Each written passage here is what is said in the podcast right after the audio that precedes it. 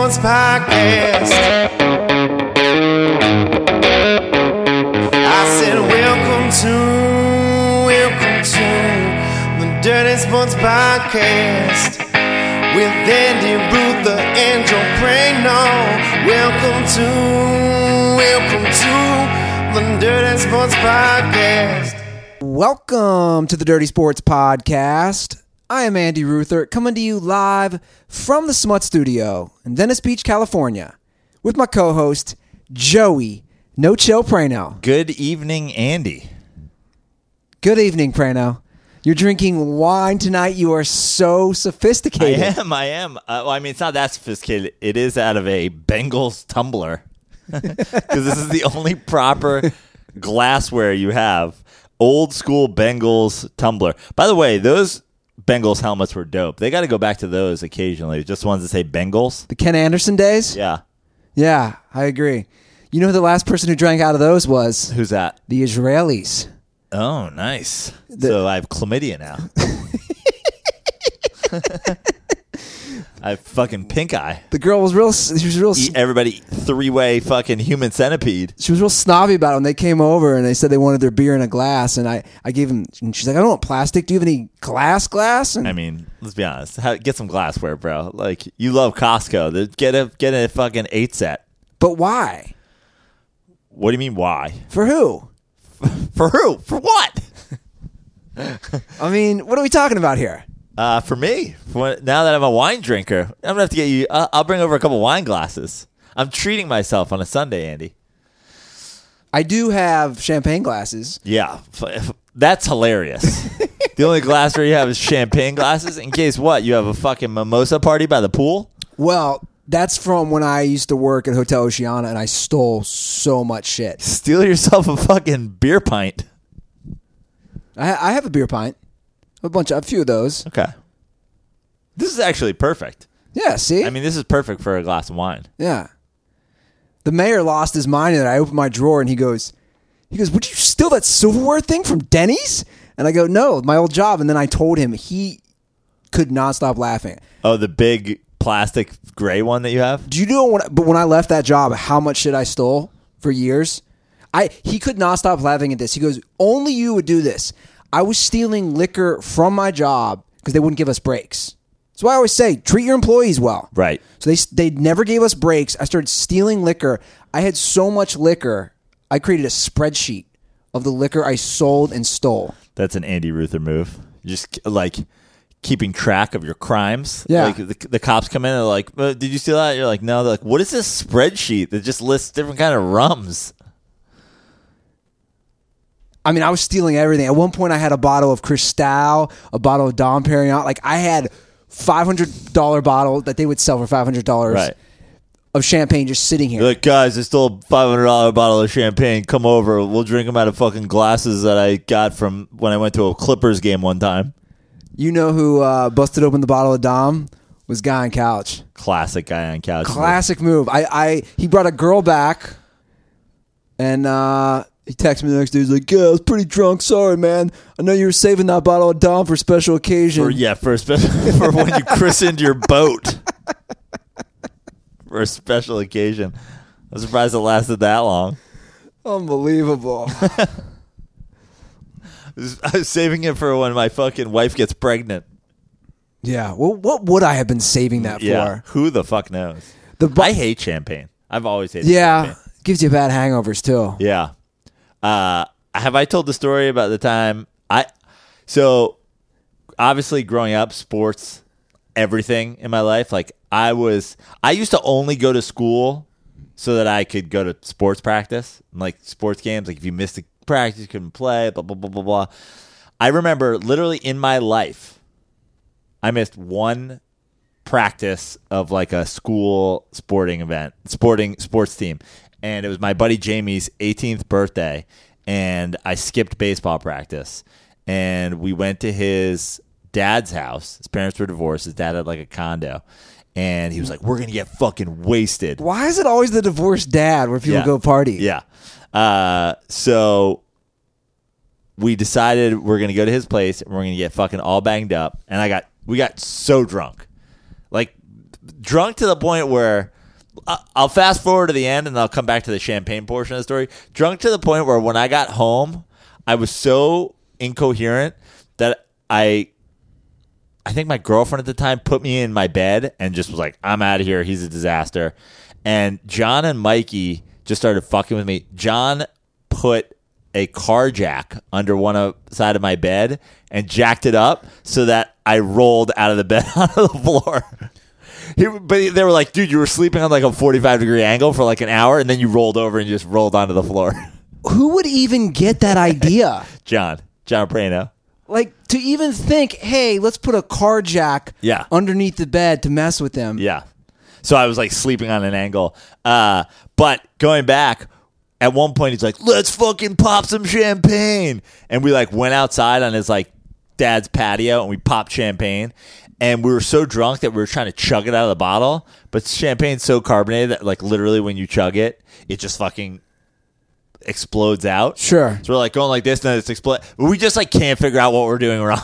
Like, so we're all fucking shaking chugs and then fucking boss. And his neighbor, his dad's neighbor, was Don Chaney, former N B A coach. At the time, he was a and player, and uh, his... He was at the time an assistant with the Knicks, and he literally comes home, and there's teenagers on the on the little patio next to his patio, chugging champagne, and it's just like exploding. And he, I literally remember him going like, like he did full blinking guy, and like was like, I want nothing to do with this, and just like keyed into his house, and like gave one more look and was like. And shut the door. He was the original blinking guy, man. Yeah, he was the original black bearded blinking guy. He was the triple B. Don Chaney. Yeah. Unbelievable. Yeah. That's a story. Yeah, it was amazing. Yeah, man. Champagne. That's why I don't get bottomless mimosas, bitches. Yeah. Fuck champagne. Have a glass of Montepulciano. A little Italian red wine on a on a Sunday evening. So sophisticated. I'm treating myself, Andy. I've been good all week. Have you? I have. That's good. Running, biking, swimming. I got my got my fitness under control. And now feels good, man. Now a couple glasses of red wine on a Sunday. No yeah. beers. Haven't been drunk in I don't know how long. Maybe like three weeks. I feel you, man. I, I, I ran today before the game started. Then I did about two hundred fifty push-ups during the Pats game. That's my new thing now. I, I like to do push-ups. Doing the Herschel Walker. The thing is, there's no reason not to. If I'm watching games, I did it yesterday too when I was watching college football and watching the uh, Astros-Red Sox game. Like, just start doing push-ups, dude. If you can do two hundred, two hundred fifty over an hour, you know how much better that is for you? Yeah. Anyway, what do you want to talk first? We usually go into N F L. Let's let's, let's hit the N F L. You want to hit the N F L and get get out of the way? I mean, come on. We're fresh off some great games today. Okay. The game that ju- the game that just ended. That was awesome. Great game. Great game. What was the final? forty-three forty? Yeah. I mean, I, you were you were all in on the Pats. I was. You even you even tried to Ruther curse them for like the late second quarter. Well, when they went up twenty-four to nine at half, I thought this is classic Belichick. This is classic Pats. Like, you're getting field goals to their touchdowns. Yeah, and then in the second half, it flipped. It did. And they were getting touchdowns, the field goals. I mean, I- I'll tell you what. The, well, obviously the Patriots won, and the Chiefs are no longer undefeated. Rams are the last undefeated team in the N F L. You got to be, like, you've got to take a little bit of solace in, you played the Pats real tough at home. Uh, with the with the Chiefs playing the way that they have been, and again, they're a team that is not going to lose cheap games. They just score too many fucking points. They're not going to lose cheap games. Fairly likely that they will be, uh, you know, I mean, I don't want to say fairly likely they'll be the one seed right now. A lot can happen, but it's certainly trending. They're they're five and one. Um, You got to like your chances if they have to come to Arrowhead and do a playoff game. You got to like them. You got to be happy. This is your true test. Well, I'll, I, I I don't want to say you fa- they failed the test. I'll you know? take it one step further. I would even like I wouldn't like them as the favorites, but I'd give them a very good shot to win in Foxborough, even in the playoffs. Right. I, I think they played that well again, especially in the second half. It shows a lot from a first year starter in Patrick Mahomes, the way he came back after not having the best first half, especially with it ending with that interception. Right. Two interceptions in the first half. He comes back. He plays amazing. Showed a lot. Showed a lot out of them. And I got to give him credit. I mean, you didn't know who was going to win that game at the end. Yeah. Yeah, it was a great game. Super fun. I, uh, yeah, when you tweeted that, I was like, oh, I, I don't think this game's over. But then I didn't want to jinx your jinx. So I didn't want to like. I didn't want to be like, you might be regretting this tweet. Well, people came at me when the Chiefs regained the lead in the fourth quarter. People were coming. I'm like, no, I'm just going to let this play out. Because at the end of the day, sorry, people. The end of the day, it's Tom Brady and Bill Belichick. Until someone takes that away from the A F C, they run that fucking conference. They do. They own that conference. Even now, like until someone takes that away, Patrick Mahomes is great. But forget, I mean, Patrick Mahomes is great, but the Chiefs... Their supporting cast is amazing. Yeah, uh, offensively. Offensively. De- defensively... Suspect. Suspect for sure. I mean, but they're also... It, it almost seems to be like... I don't want to say it's their strategy. Of course, they want to be a better defensive team, but they're like, hey... we're going to play this style of defense, and we're just going to try to outscore you. Like that whole, I mean, Collinsworth was talking about it all night, them rushing three and just being like, oh, we're going to, you know, we're going to rush three. We're going to have these two guys sitting in the middle, cut off those quick passes. Then we're going to attack late. Like that's not really, you would think that they would be a little bit more aggressive, but they're almost like, oh, don't give up a ton of big plays, and we're going to score on a bunch of big plays, and we'll outscore you. And honestly, it almost worked. Did you hear the stat they said during the game, which was pretty mind-blowing?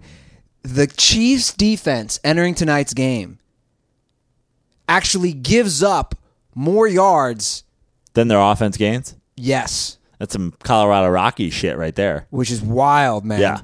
Because I think, I could be wrong, but I'd assume that they have the number one ranked yardage-wise, probably points-wise, too, offense in the A F C. Yeah, they've got to. But their D is still giving up that many yards. Yeah.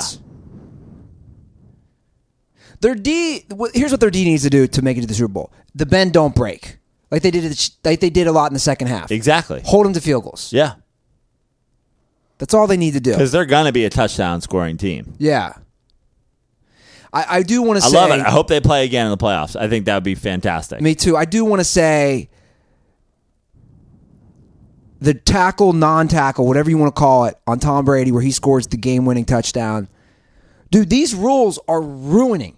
They're ruining the game. I so that, I've never that, seen anything like that. That play, I want to agree with the the idea that the that he was affected by this these nonsensical things.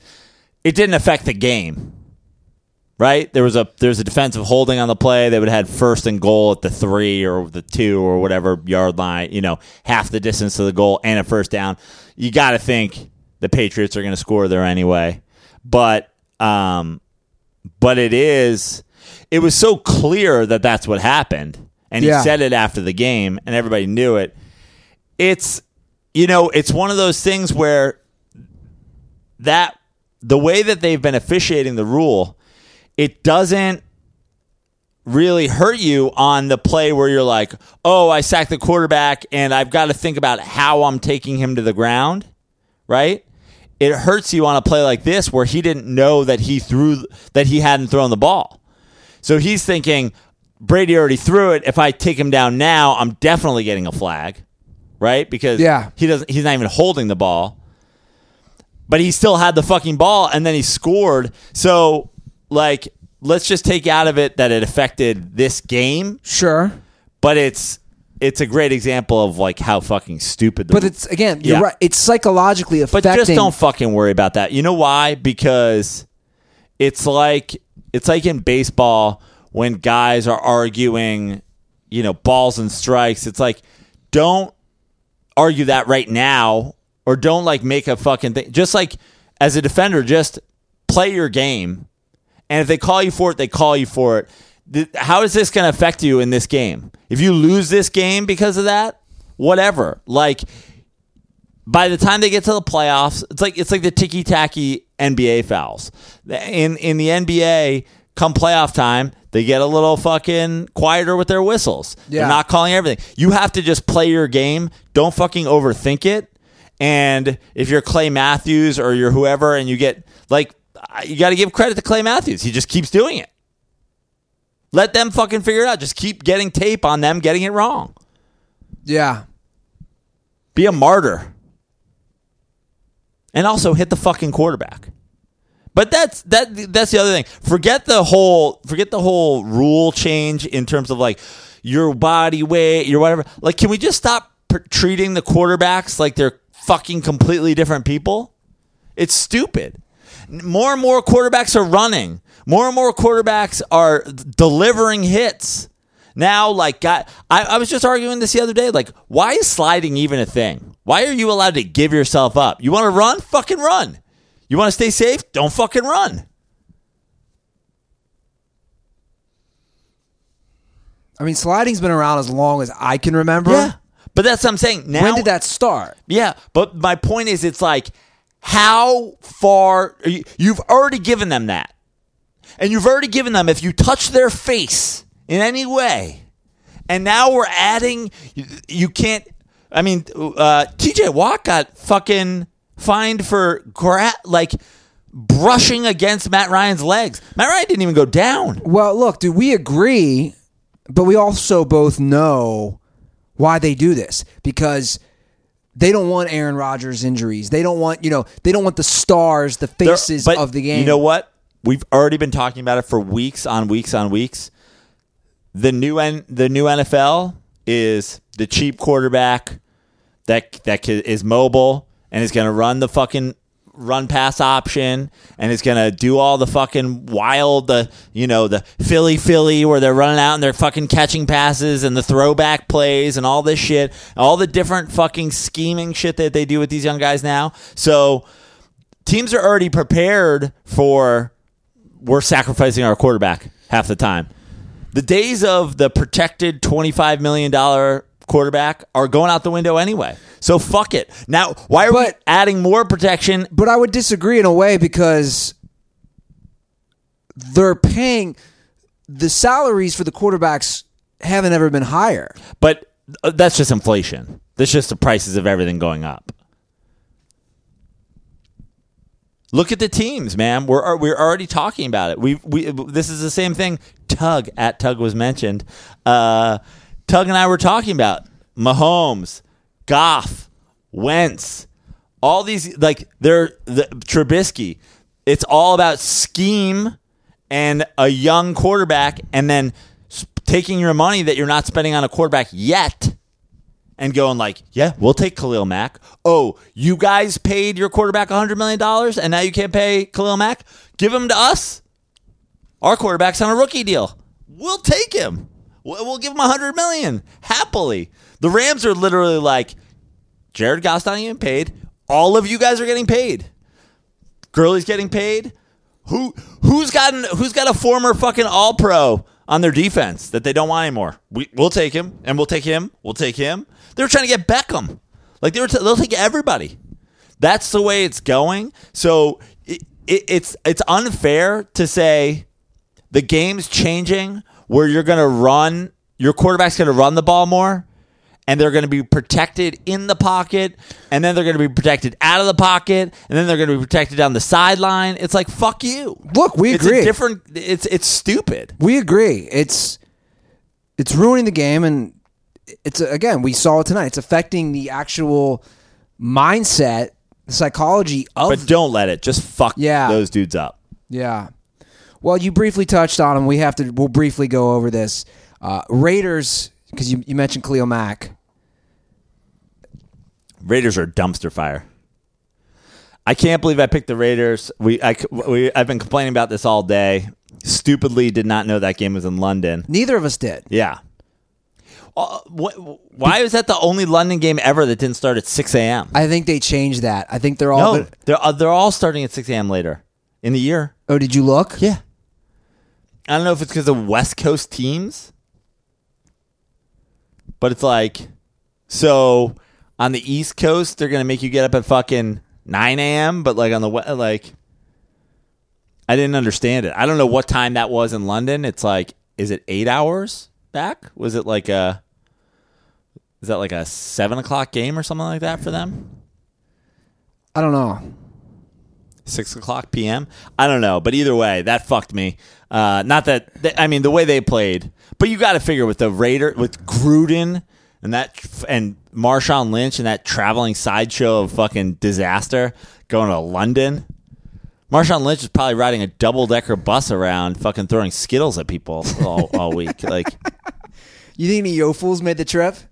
No, I don't think any. You think one yo fool? Did one yo fool fly from Oakland? What I mean, what is that conversation with like him and a buddy that he's trying to convince to go with him? He's like, "Yo fool, let's go to let's go to London for the game, fool." He's like, "Where's London, bro?" He's like, "The United Kingdom, son." What? What's the United Kingdom, dude? Yo, man. Like the Inland Empire? No, man, it's a kingdom.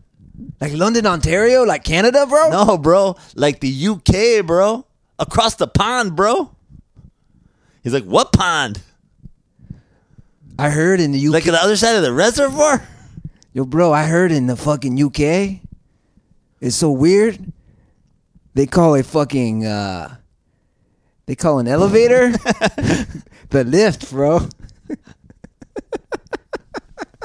I was trying, trying, trying to do eighties comedian jokes.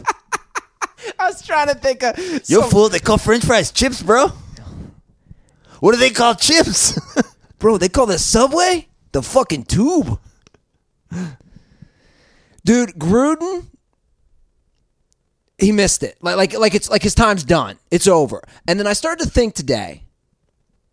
I couldn't... By the way, going back to our previous point, did you see Amari Cooper get beheaded in that game, and then and then thrown on the fucking, like drawn and quartered, and then put into the uh, the tombs of London, or the torture chamber? Like, no flag on that. Yeah. Sorry, dude, you're a black wide receiver. Come back when you're a white quarterback. By the way, I heard they're shopping him too. Well, he's dead, so they're shopping his corpse.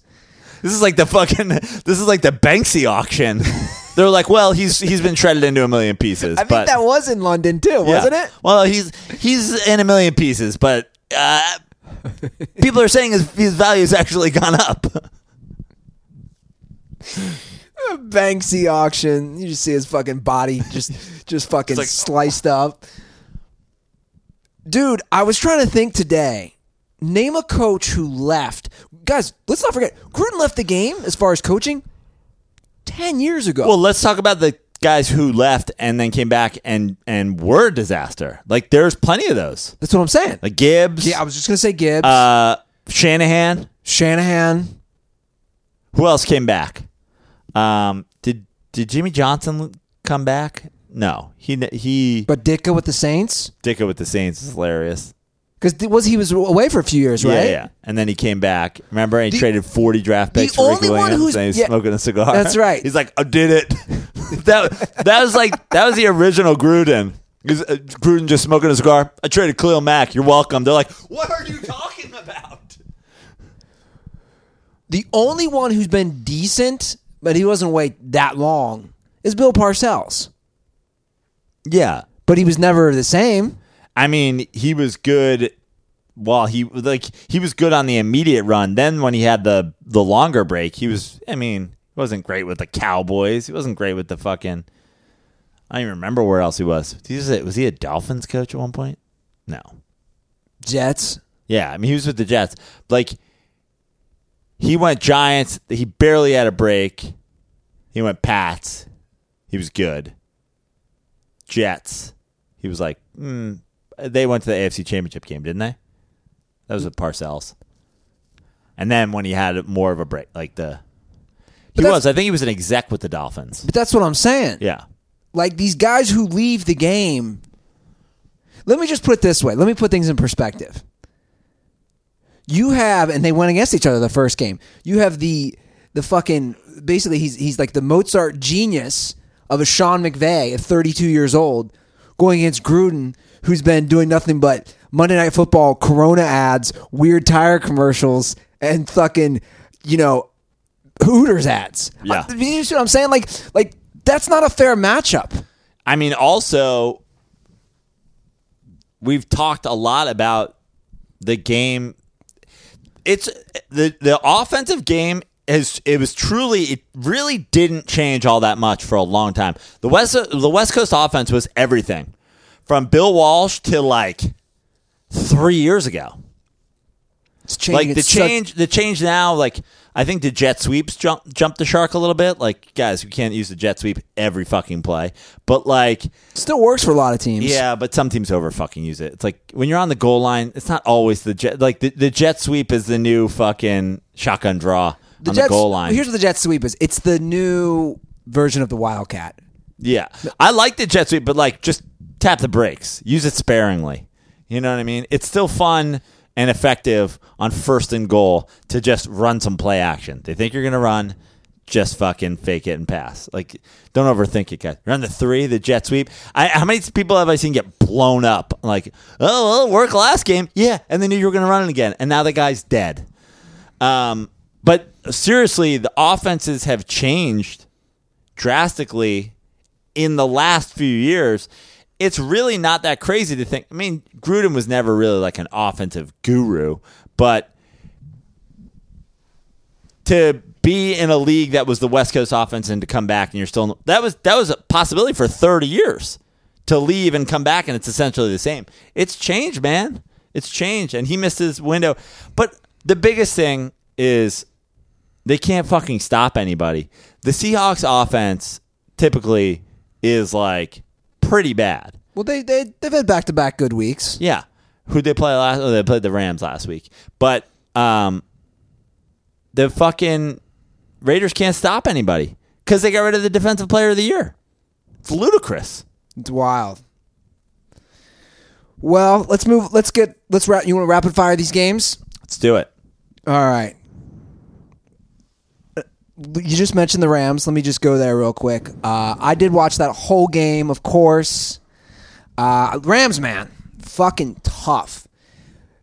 Today it was it was like twenty degrees out. You're gonna you'll, have to handle all the late. I skipped the late games today. You'll you'll love this. The three the three games. I was fifteen minutes in. I was like, mm, nah, these games aren't for me. By I'm way, out. You'll love this. I wake up this morning, get up about eight a.m. I see a text from our formal. Former intern Joe Shabelli. Yeah. It's a tweet about somebody with the weather report, how they're expecting snow in Denver. And he's like, this isn't good for the Rams. I ignore it because Shabelli, Prano's already shaking his head. Guys, here's my take. The Rams are a professional football team. I know they play in Southern California.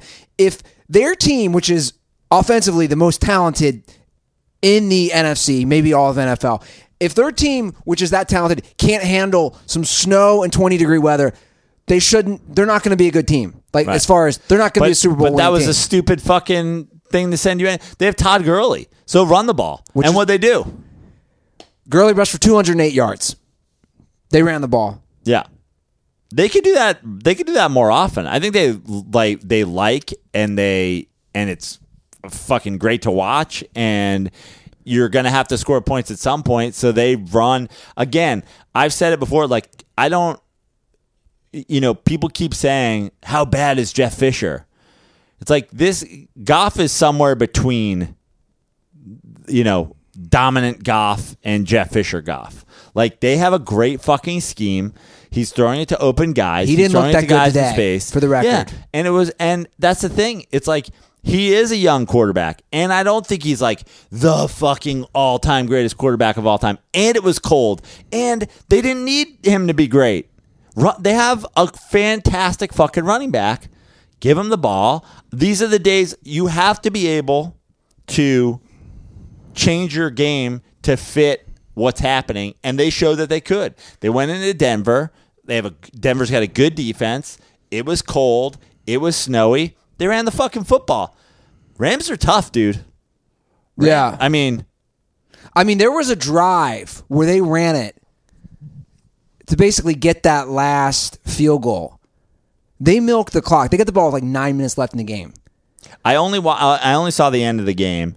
Um, they and, just kept giving Gurley the ball. And then Denver did the classic, get the ball back with seven minutes left, take fucking six, five and a half minutes to score and leave themselves nothing. Well, no, they, they got the ball back like three three and change. Right. Because the Rams did like... They a- took the entire rest of the clock to get their last... It was a two-score game at that point. Yeah. I hate that. Just... You have to score. I hate when I watch coaches do that. I'm like, so you're going to score with thirty seconds left? And then Vance, you're going to try and Let me talk about it? Vance Joseph. The guy's lost. Vance Joseph is fucking lost. And I do want to talk about the quarterback situation in Denver. Case Keenum, entering today's game, had thrown an interception in every game. He was the only quarterback in the N F L to do that. Dude, John Elway. I mean, obviously Peyton Manning, he picked him. But like, John Elway's track record, and I used to support John Elway. His quarterback track record is a fucking disaster. Well, what John Elway's problem is, is that he's caught in between two things. He's caught in between, and obviously they've struck out on drafting some guys. Well, they went Brock Osweiler, right, Paxton Lynch, and now Case Keenum. And well, but I'm already calling him oh for three on those. Right. But they're they're caught between two different things. One is what we've been talking about. Get a quarterback cheap and young and be like, don't fuck it up. Just stay within our scheme and don't try to do too much and let the defense be the defense and we'll run the ball and we'll fucking whatever and we'll spread that. And he's not doing what he did correctly do with Peyton Manning, which was go get somebody that's a not a sure thing, because Peyton Manning was obviously coming off a major injury, but a guy that you can trust mentally to fucking run your team. Peyton Manning was done. Peyton Manning was fully washed. Fully. He was already on the fucking clothesline. Yeah, washed. But let's not forget, Peyton Manning's first year there, they they set records. Yeah, but most, he, most but, points scored. It, and and honestly, physically, he was already washed. Physically, he didn't have the long ball. Physically, he was not he was not fucking putting the ball into spots. He was being Peyton Manning. He was throwing fucking timing routes, and he was throwing to open guys, and it was all this and that, and that's all they needed. Fucking be smart. He's caught in between doing those two things, and he's giving money to unproven quarterbacks. Like, Case Keenum ain't cheap. eighteen million dollars a year. That's that's not the answer. The answer is either one of those two fucking things. Get a quarterback and pay him the fucking money, a real quarterback, or if that guy's not available, go young. Now, sure, they missed on Paxton Lynch, and they missed on fucking, I mean, not that like they missed on Brock Osweiler. They had Brock Osweiler as a backup, but, and they didn't pay him when, you know, Houston wanted to pay him, but you have to pick one or the other. This in between, we're gonna fucking take Case Keenum because he was able to do it with the Vikings. That's like, to pay him eighteen million dollars is ludicrous. Because here's what I'll say about the Broncos. Obviously, you got guys like Von Miller who are getting old. You still have some. You have Chris Harris. Yeah. You have Brandon Marshall. You still have some good players. Chubb had the guy they drafted in the top five. Yeah. Chubb. Chubb had three sacks today. I mean, he's going to be good. So, and then offensively, you still have, you know, uh, what's his name? God, why am I thinking of their speedy receiver? Demaryius Thomas, Sanders. Sanders. I'm saying, and then they got some, Lindsey's a good, nice, young running back from Colorado. They have some pieces, but like Keenum, the very first play of the game, he fumbles. I mean, like a, a bad fumble. Like he just lets the defender slap it away. It, it It was a fortuitous bounce, goes right back to him. Then he almost throws an interception on the very first play of the game. Yeah. And if I'm a Broncos fan, I'm saying, this can't be my quarterback. Right.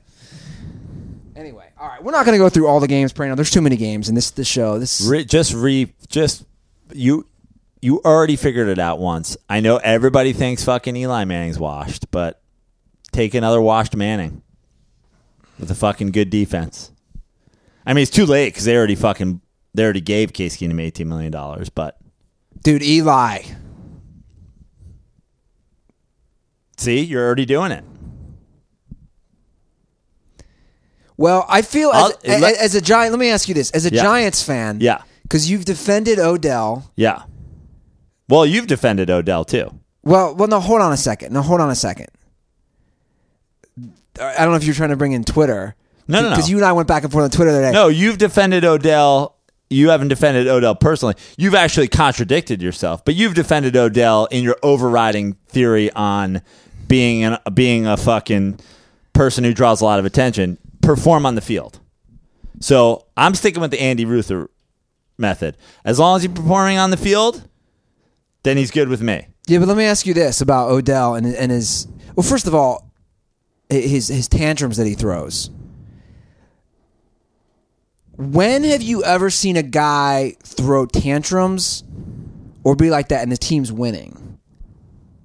Well, I mean, literally somebody did the back and forth. Somebody somebody put together the highlight reel of the exact same, t- like the Beckham, Brady, Beckham, Brady, but, Beckham, and that's Brady. my point. That's my point. Yeah. That's actually the point.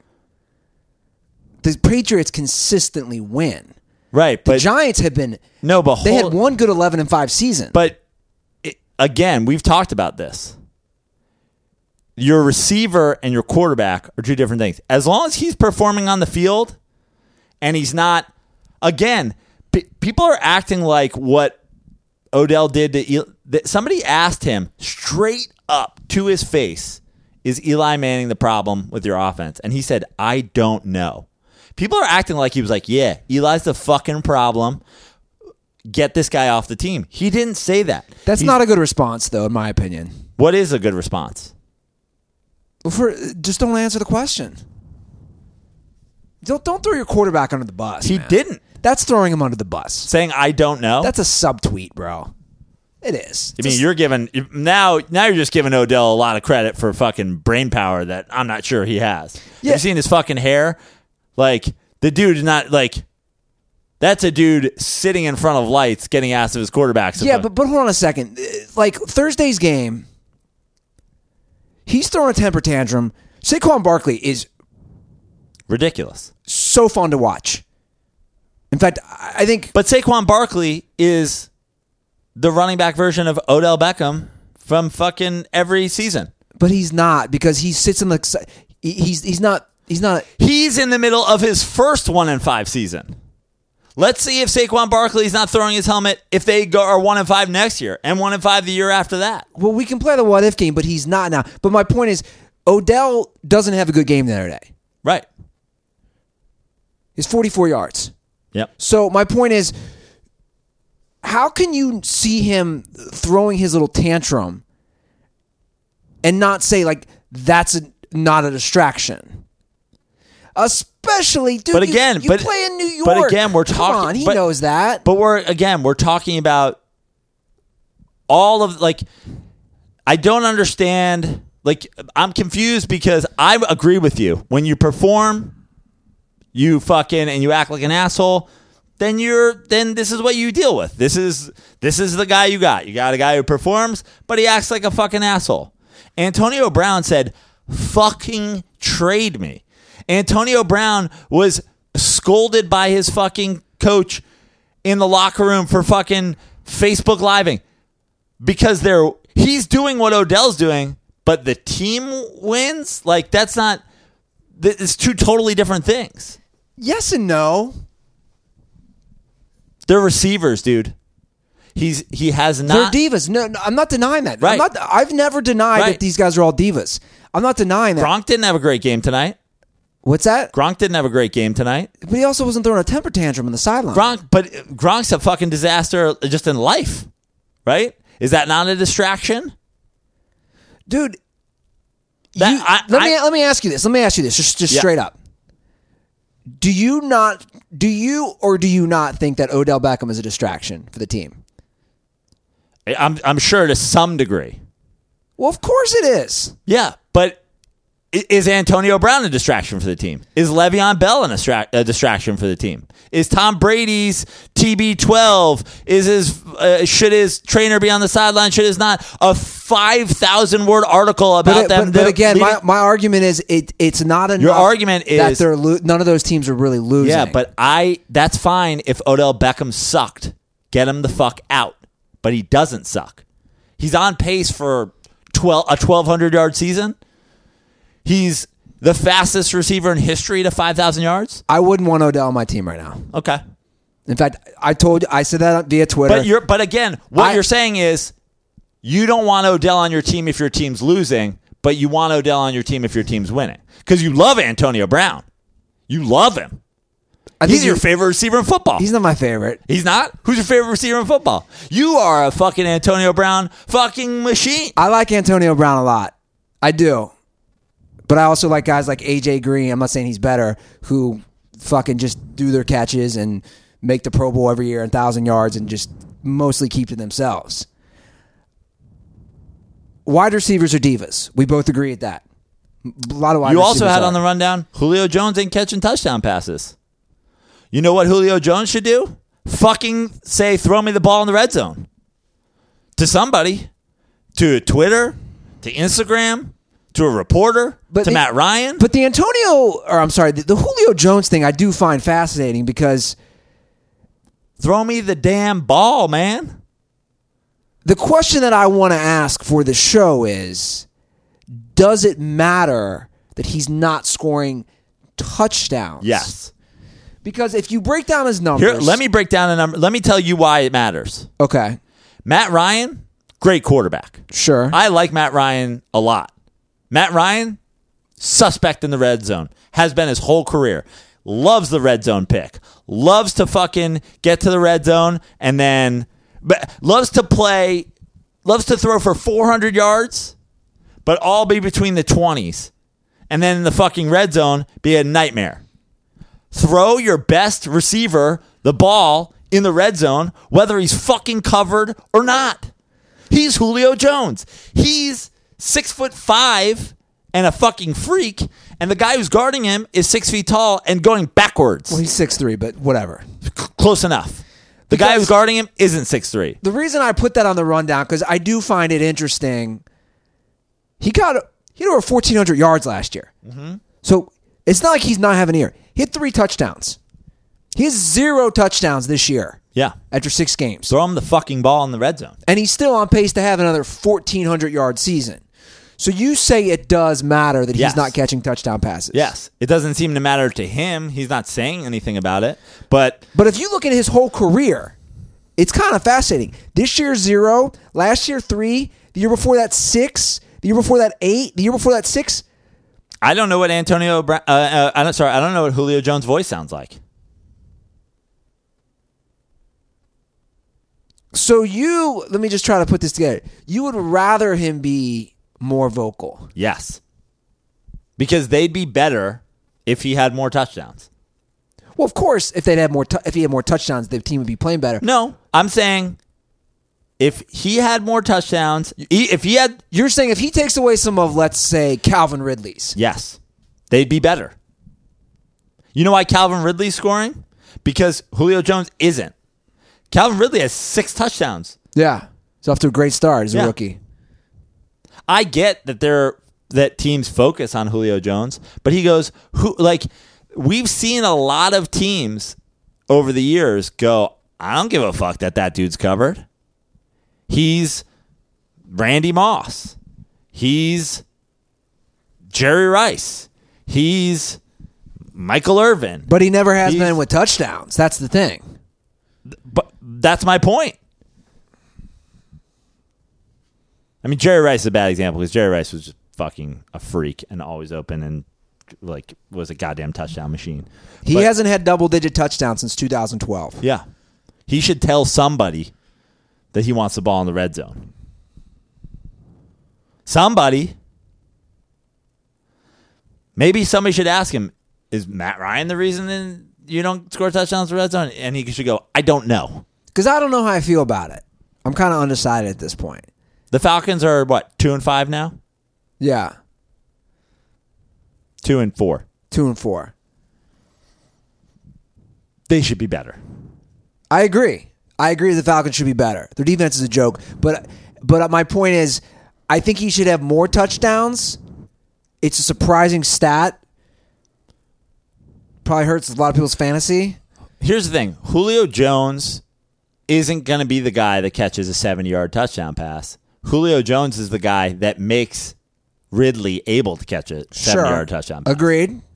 But Matt Ryan has been suspect in the red zone, and he should fucking throw Julio Jones the ball when he gets there. So Matt Ryan won the M V P in two thousand sixteen. Yeah. Let's see. I, I, I'm real curious to see how many touchdowns he threw, because Julio Jones only had six of those. So in twenty sixteen, Matt Ryan threw thirty-eight touchdowns. That's a lot. Yeah. And your argument is he's got to have more than six of those thirty-eight. Just throw him the fucking ball in the red zone. He's really, really good. And he's a freak. Yeah, it's odd. But I but I think sometimes, I don't know. This is the conversation that we're, this is all part of the same conversation. I know, that's why I'm bringing it up. Yeah. It would make, But your but your argument is that it would make them better if he were a little bit of a diva. I don't know about that. Okay. I'm I'm just trying to play this out. He's begging for the ball more. Matt Ryan starts... Not begging for the ball. Matt Ryan starts forcing it. He's throwing interceptions. Matt Ryan's throwing interceptions in the red zone anyway. So fucking at least throw him. I don't even care. Again, I'm a I'm a fucking not all interceptions are the same guy. Oh, you threw into coverage to Julio Jones and it got picked off? Mm, first of all, not likely. And second of all, so what? That's what I want you to do. You're big, tall, wide receiver. Put three guys over there. Put fucking Sanu and Ridley and split your running back out of the backfield in motion and put fucking Hooper on that side and have Julio Jones over here alone. On an island. And fucking throw him the ball. More teams should do this. They fucking over. They overthink it a lot. Yeah, but okay, let, let's... If you look at the Giants game, they they were trying to get... The Giants stink. Okay. That's the problem with the Giants right now. You want the, and that's the problem with Eli Manning right now. Eli Manning is not as bad as Eli Manning seems. He's not... But see, there. But th- this is where I'm confused. You're, you're still defending him. Yeah. You know who Eli... I, I realized this the other... Well, first of all, two things. Eli Manning... And I didn't... I, I already jumped... off the Eli Manning bandwagon as much as Joe Prano will ever jump off the Eli Manning bandwagon, Eli Manning bandwagon earlier this year, which is the great part of Eli Manning, his whole career, was two things. One, never got hurt. And two, was never afraid to fucking sit in the pocket, deliver the ball, and get fucking wrecked. And which is... The great part about Eli Manning is those two things went together. He never got hurt, even though he would get rocked regularly. Our offensive line has never been fucking amazing. We've had offensive lines good enough to win the Super Bowl. Your offensive line can't be shit to win the Super Bowl. But they were never... I the amount of fucking, you know, all pros on our offensive line over the years is probably fucking none. He has always stood there in the pocket, gotten wrecked, fu- and, and took his shots. For good or bad, he would throw the ball. He's spooked. He's doing checkdowns. He's spooked. He's doing checkdowns for numerous reasons. One, he's got Saquon. You, I mean, you have to give him that. Okay, right? Like, like, like. That's the one thing I'll give. And they're one and five. So cool. Okay, fine. But I'm just saying, like last. But game- the other thing is, I think he is spooked because I don't think they're protecting him, and I think he's actually now. He's like, I'm fucking thirty-eight. He's that old? Yeah. And I've been doing this for a long time. And I've survived. But our offensive line is pretty fucking bad. And I'm not getting any younger. This is like this is like us playing pickup basketball at fucking forty on Venice Beach. Like, I ain't trying to run full court without fucking health insurance. You know what I mean? Yeah. Like, it ain't getting, it's getting pretty dangerous out there. But when I was watching this, so I'm I'm off already. He's not doing what Eli Manning is is has only is only successful because he has always done, which is like, I don't give a fuck. I'm gonna throw that ball. People are like, he threw twenty-five picks. Who cares? That was a punt. I don't give a shit. He got wrecked. They picked it off. Whatever. We took a shot. Eli Manning, when I was watching this game, you know who he reminded me of? Giants era Kurt Warner. In the year that we drafted Eli, Eli didn't start. He backed up Kurt Warner. Kurt Warner got sacked forty times in ten games. Every single time he got sacked, and this is, you know, sort of an exaggeration, but only a little bit, he fucking fumbled. He looked like he would. It was like, well, Kurt Warner had a nice seven-year career with the Rams, but it started late because he was bagging groceries. It was a cool run.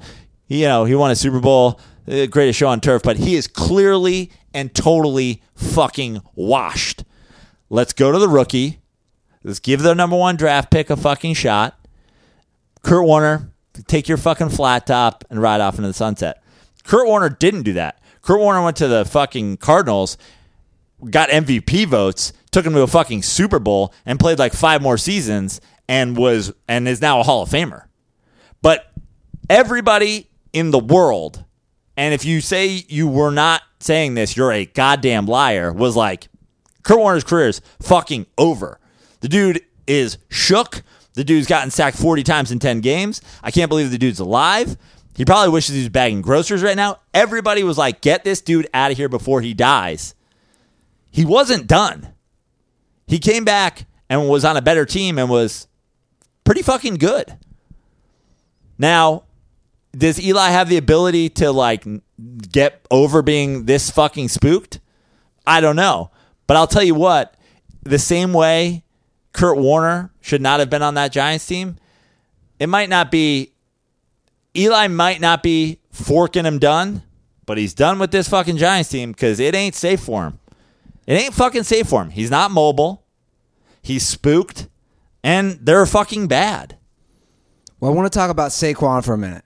He's a goddamn, I mean, we need a Saquon t-shirt. I agree. Uh... I'm going to say it. Talent-wise, when I look at the backs, and I thought long and hard about this. Because you're, you're a Rams fan. Yes. And, I, and I've, I I think you know where I'm going. And I've watched. I think you're right. But do you know the, what I'm going to say? But the hot take fucking culture will I know. skewer you for it. I know. They're going to kill me for this. But you are right. Dare I say, especially after that game Thursday, especially after watching the, the breaking the tackles with the power, with the Barry Sanders finesse moves. Well, add in that they suck. Dare I say that Saquon Barkley is the best running back in the N F L. Hey, you're the Rams fan, man. They're the ones that are going to have a problem with it. The Rams fans. Who else? The Cowboys, the, the Cowboys fans. fans. Cowboys fans can suck my dick. I mean, we're we're at a good time when, right hey, now. Hey, when Ezekiel Elliott has one hundred yards receiving, call me. Call me on my phone. That's the Hit thing. Hit me on the pager. We're at a good time right now. You have those three guys who can not only run but catch the ball out of the backfield. All fun to watch. But here's why I'm going to give Saquon the, the slight nod. Gurley can catch the ball out of the backfield. Yeah. Just you, Gurley's the fucking Gurley's the argument. Gurley's the argument, but the moves. Gurley doesn't have the moves that Saquon has. Yeah, moves like Jagger. I mean, I, I look. That's all I'm gonna say. Like, like after that game, and again, like you said, hot take. We're only six weeks into the season, but also let's.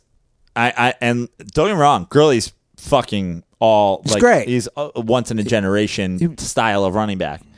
Let's not forget Todd Gurley, shit offensive line. First, what was it, two years? Kind of a disappointment. Everybody's like, is, is Gurley a bust? He's only averaging this many yards. He was he was doing uh, on a much bigger level what uh, Saquon is doing, which is not getting a ton of yards regularly and then picking them up in big bursts. That was Gurley as well. Now he has a fucking real team. And it's like, holy shit, is Gurley going to be the M V P? He's got eleven touchdowns on the year. This is like crazy. But, dude, Saquon on trash is already like Saquon on a trash off on, with a trash offensive line greater than those Gurley early years. That was not even close. I mean, Gurley yeah. Gurley rushed for twelve hundred yards his first year, but Gurley's second year was not good. Right. I don't even think he rushed for one thousand yards. Gurley's second year with Jeff Fisher was not good. Yeah, I mean, Saquon is basically a walking Madden highlight. Yeah, he's he's the closest. Like, everybody loves to do the comps, you know what I mean? Like, I, I heard during the Rams game today, somebody said Eric Dickerson, somebody said, I forget, but like, the Saquon is Barry Sanders. He like is. That's Barry, he is. Barry Sanders, but is like good enough at catching the ball out of the backfield where they're splitting him out. Well, here's the deal. He's Barry. He really is Barry Sanders. And, and, and since you and I obviously got to see Barry Sanders, he's got the Barry Sanders moves, but then he's got the the strength and the muscle. And you know what I'm saying? Like, he's got the power. Yeah. I mean, Barry Sanders was pretty fucking, like, he was pretty fucking beastly, you know, leg kind of guy as well. He was, but he was not Saquon. No. No, it's crazy. I mean, you can't bring the guy down. No. He's making the, the thing that they always say, and you, I mean, you watch it, is he, the first guy is not going to tackle him. The one hundred percent the first guy is not going to tackle him. So the amount of N F L plays where if the first guy doesn't tackle you, you have scoring potential is very high, especially in these schemey new offensive and defensive things where everybody's going this way and then this guy's going that way and this and the guy that's guarding him is going that way. And it's like, oh, we just got our guy in space with your guy. I don't give a fuck who your guy is. Our guy's winning that matchup. Yeah. He straight up is. Who's your guy? This is where I worry about your boy Odell, and then we'll wrap that up. I think he's going to get jealous. I think Odell wants to fucking win. I think... See, that's where I'm not sure. I think he does. I, and honestly, that's the... the overwhelming because thing that's coming out of the you, locker room every year, you know the why? Whole time. Here's what here, let me let me tell you what Odell Beckham is. Let me tell you why Odell Beckham's a diva. Odell Beckham's mom was a fucking track star. She was a coach at Tulane. He was a prep school kid. He went to the same high school as the Mannings.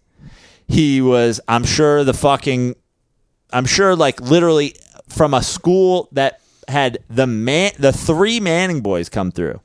He was like, oh, fucking Odell Beckham. His fucking jersey's probably retired there. He goes to L S U. That's a winning culture, even though they weren't like national championship. But like, think about just playing. How many games do you think? Do you think he's lost more games in all of high school and all of college as he's lost as a Giant in three fucking seasons or four or five seasons, whatever it is? Like, the dude, I think, is spoiled. And just spoiled by winning. Well, but even in that interview, the one he did with Lil Wayne, he was point blank asked about being in New York, and he said he couldn't even know if that was the right move. That is, to me, the biggest slap in the organization's face that just gave you a big deal. You're not sure if that was the right move? I'm not, I'm not saying he's a fucking smart dude. Yeah. I'm saying he's a freak athlete, and... he has performed on the field. But how can you say that? Do you see my point? How can you say they just gave you this big, long contract, which you willingly signed, and you're like, ah, I don't know if that was the right move? Because he's a fucking, like, I, the guy doesn't know what the fuck he's doing from a personal standpoint. But from, as on the field, you can't argue with it. Well, we'll see, man. We shall see. We need to get through these games. Before we do that, I want to say I was looking at my SeatGeek app today. I'm for sure going to hit up some Rams games. I couldn't go to that last Thursday night Vikings one a few weeks ago because my back had back issues, but I got a few games I'm looking at. I'm looking at the Packers, looking at possibly the Eagles, which should be boring. Mister Sherboring, I should say, saying apparently the tailgate is going to be lit for the Eagles game. We're also looking at, we're going, we just haven't pulled the trigger on our tickets on SeatGeek yet. We're Notre Dame at Navy in San Diego. Cutter's flying in town for it. And you know what I was looking at tickets for? What's I, that? I might I might break the bank for this, and I know it's a terrible idea because I I was literally looking at seven hundred dollars single tickets, six eighty with your SeatGeek rebate. Knicks at Lakers, like fucking third row seats. Oh shit! I'm like, I don't care. I'm just gonna get it. I'm I'm just gonna roll solo to the game, and just Bron, Porzingis. Hopefully in January, who knows? But I got to see LeBron as a Laker. Uh, I got to, you know. I feel ya. Look at look at all those options you have for SeatGeek. So Dirtballs, do yourself a favor and download the SeatGeek app because all you guys get twenty dollars off your first SeatGeek purchase. Just download the SeatGeek app and enter promo code DIRTY today. That's promo code DIRTY for twenty dollars off your first SeatGeek purchase. SeatGeek, life's an event. We have the tickets. Okay, rapid fire. Man, we're really Let's taking long. Let's do it. Hit me with them. Uh, Bucks, Falcons. Jameis Winston should not be starting. There, I said it for you. Yeah, I agree. They they had, they were that was a close game. They had a shot to win it at the end, but he also had two awful awful picks during that game. Not saying that Ryan Fitzpatrick, but like I know we got to do rapid fire, but let me just say this. This is my this is my hot take. I'm not going to answer the question. I'm just going to pose it. If this happened in reverse, if a black quarterback played those first four games and then he got benched for a white quarterback, I mean, the goddamn world's on fire. Are you bringing race into this? Yeah. I No, I'm only bringing race into it just to say, like, just think about if that happened. Just think about if that happened. Okay. I, you know me. I'm the biggest Colin Kaepernick fan ever. I think the guy should be in the league. I think he's not in the league for fucking racism and f- faux patriotism and whatever. And you always see this. The Shannons and the, like, every fucking black, every single black talking head, every time a guy gets picked up, and I do it the same thing. I'm team Cap. Every time a fucking Brandon Weeden gets a contract or Nathan Peterman throws a fucking pick six, they go, oh, but Cap can't be in the league. I agree with you guys. But, yo, we have to talk about it. If this happened in reverse, the fucking there'd be a race war. Well, I think we all know why Jameis is getting the time. It's they don't want to admit that they were wrong. Uh, and maybe Dirk Cutter's just a fucking idiot. I think they don't want to admit that they had the wrong pick. With the number one pick, they took the wrong guy. Whether that's him or Mariota, I don't know. I, I just think they don't want to admit they're wrong. Well, you know what? This is where it would be helpful to have. I, it, I'm. It's crazy I'm saying it, but Deshaun Jackson, even more divish than he already is. That dude wishes Fitzpatrick were back, and I hope he says it. Prano loves diva wide receivers. Okay, moving I, on. I was a diva wide receiver. I have to. Moving on. Redskins beat the Panthers. Didn't didn't watch this game. I have nothing to say. Uh, you said Alex Smith did not look good. Alex Smith didn't look good, but Alex Smith did what Alex Smith does. Didn't look good, and they won the game. Cam Newton. Cam Newton. It, I, we've made. I think we've made it a title before, but Cam Newton is Dwight Howard. He is. As As he gets less and less able to be a tailback, he's going to get worse and worse. Cam Newton I, won an M V P, though. Great. I'm just saying, Dwight Howard great. has never D- won an M V P. Dwight Howard dragged, you know, Hedo Turkoglu and Jameer Nelson and a whole bunch of people to the N B A Finals. Like, he had his window where it was like, holy shit, he's leading the league in rebounding and blocks. He's a fucking dominant player in the middle. His game didn't change. It passed him by. Cam Newton on that final drive overthrew second down, third down, fourth down. Fourth down, he threw it in the stands to a guy eating a hot dog. Like, he missed the dude by, he th- he overthrew the guy by five fucking yards. Cam Newton is not a good passer. Cam Newton's, the the bell curve on Cam Newton is coming da- back down the other side. Okay. All right. Moving on, Vikings beat the Cardinals. I did not watch a play of this game. Yeah, I didn't watch, uh, I didn't watch any of that either. I want to say the spread was ten, so they it, they hit they hit it right on. Uh, Jets Colts. That's another game I did not watch. I watched a lot of that game. Um, every the Colts just kept being in it, and then just kept being awful on defense. The Jets scored, I think, on eight straight drives, mostly field goals, but I'm pretty sure they scored on eight straight drives. And then Luck had some terrible interceptions. One and five now. The Colts. Yeah. Yeah. Jets improved to three and three. Dolphins, Bears. Now I watched a lot of this game. That's hilarious. That that that game. I was intrigued uh, that the Bears were in the game. Or I'm sorry, the Dolphins were in the game with Osweiler. This is what I'm saying about the Bears. You blew an eleven-point lead. I know it's on the road to Brock Osweiler, the backup quarterback. There's a lot of problems with this game from the Bears' standpoint. They blew a lead to Brock Osweiler. An eleven-point fourth-quarter lead. With your deep, where's this defense? thirty-one points they gave up. Two. They played in overtime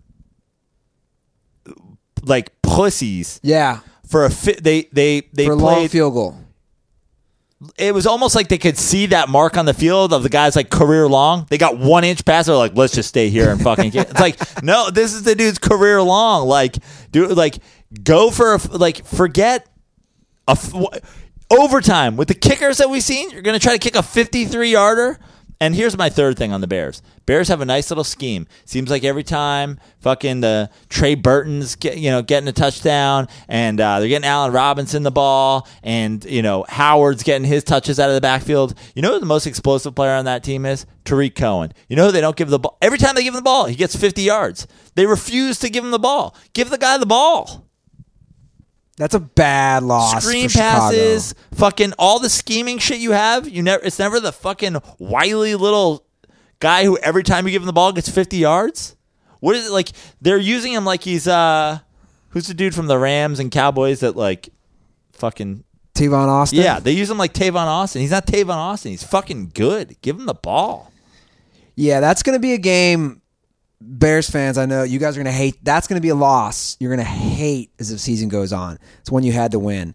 All right, Browns, Chargers. I did watch a lot of that because I am, I am like really intrigued by the Browns for some reason. We can stop now, right? They got their ass kicked at home. Yeah, they were down thirty-five to six at one point. Yeah, we can stop now with the Browns, right? Yeah. Can we, t- can we at least can we do this? Baker Mayfield did not look good today. No. Can we do this? Can we do it? Can we have a two two week referendum on the Browns? Can we not talk about them next week or the week after like they're fucking good? Because they're not. They're not good. On the other end. What, oh. But their defense is elite. Well, the defense didn't play defense well today. Got, you're, like, honestly, Phillip Rivers R. Kelly'd their defense today. He pissed on their faces. Are the Chargers coming on up? They're up to yeah. four and two. Yeah, Chargers are okay. They're not going to the Super Bowl. Once they get a little healthier on defense, once Bosa comes back, they're they're gonna be a good team. Uh, Bengals Steelers. That was a really good game. Bengals lose on a bad pick play. Did you yeah, see that? That pick play was absurd. I mean, how all these calls that we get? These are the ones that we're not going to call. Pick play. It wasn't even a pick play. It was just a fucking, it was just straight up a block. He blocked him. He blocked the guy coming in. He didn't like, whoa, blocked him. Um, it's funny because I texted you this morning and it, it it worked out that there was a lot of close endings, but it was something about all the matchups. Like none of the matchups interested me. The, the games I ended up watching the most of were Cleveland, uh, San Diego, Los Angeles, um, uh, Redskins, Panthers, just because uh, that was that was fun watching that quarterback fuck off. I said, by the way, I texted you, uh, Niners fans and uh, Chiefs fans watching Alex Smith must be like watching the Sixth Sixth Sense. They're like, oh my god, he was bad the whole time. Yeah, he was. Uh, And you were like, Steelers, Bengals. And I was like, yeah, on paper, that's going to be a great game.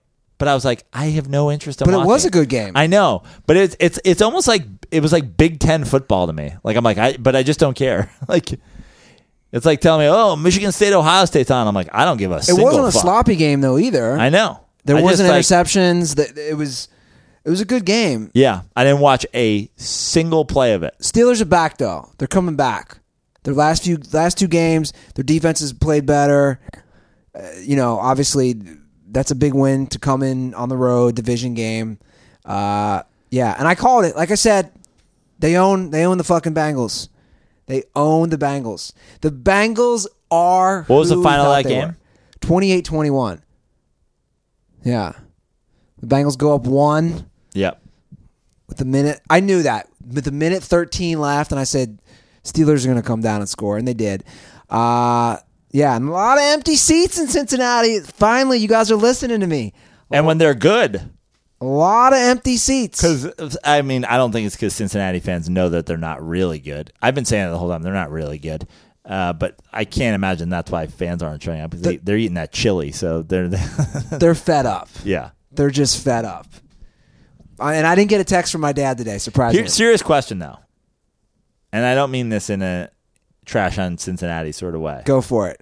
If you're a Cincinnatiite, what do they call it? What do they call people from Cincinnati? Cincinnatian. Cincinnatian. If you're a Cincinnatian and you don't go to the Bengals game on Sunday, what do you do? What are you doing? You're just at Buffalo Wild Wings watching the Bengals game? Yeah, or you're doing something with your family. I guarantee because I'm. By the way, shout out to Gene Marty Hunt, who loves every time I trash on Ohio. He sent me, you know how I always do Applebee's? And every time I make an Applebee's joke on the internet, people are like, we don't even fucking have Applebee's. He sent me a news article of a gender reveal party that turned into a riot at a at a fucking Ohio Applebee's.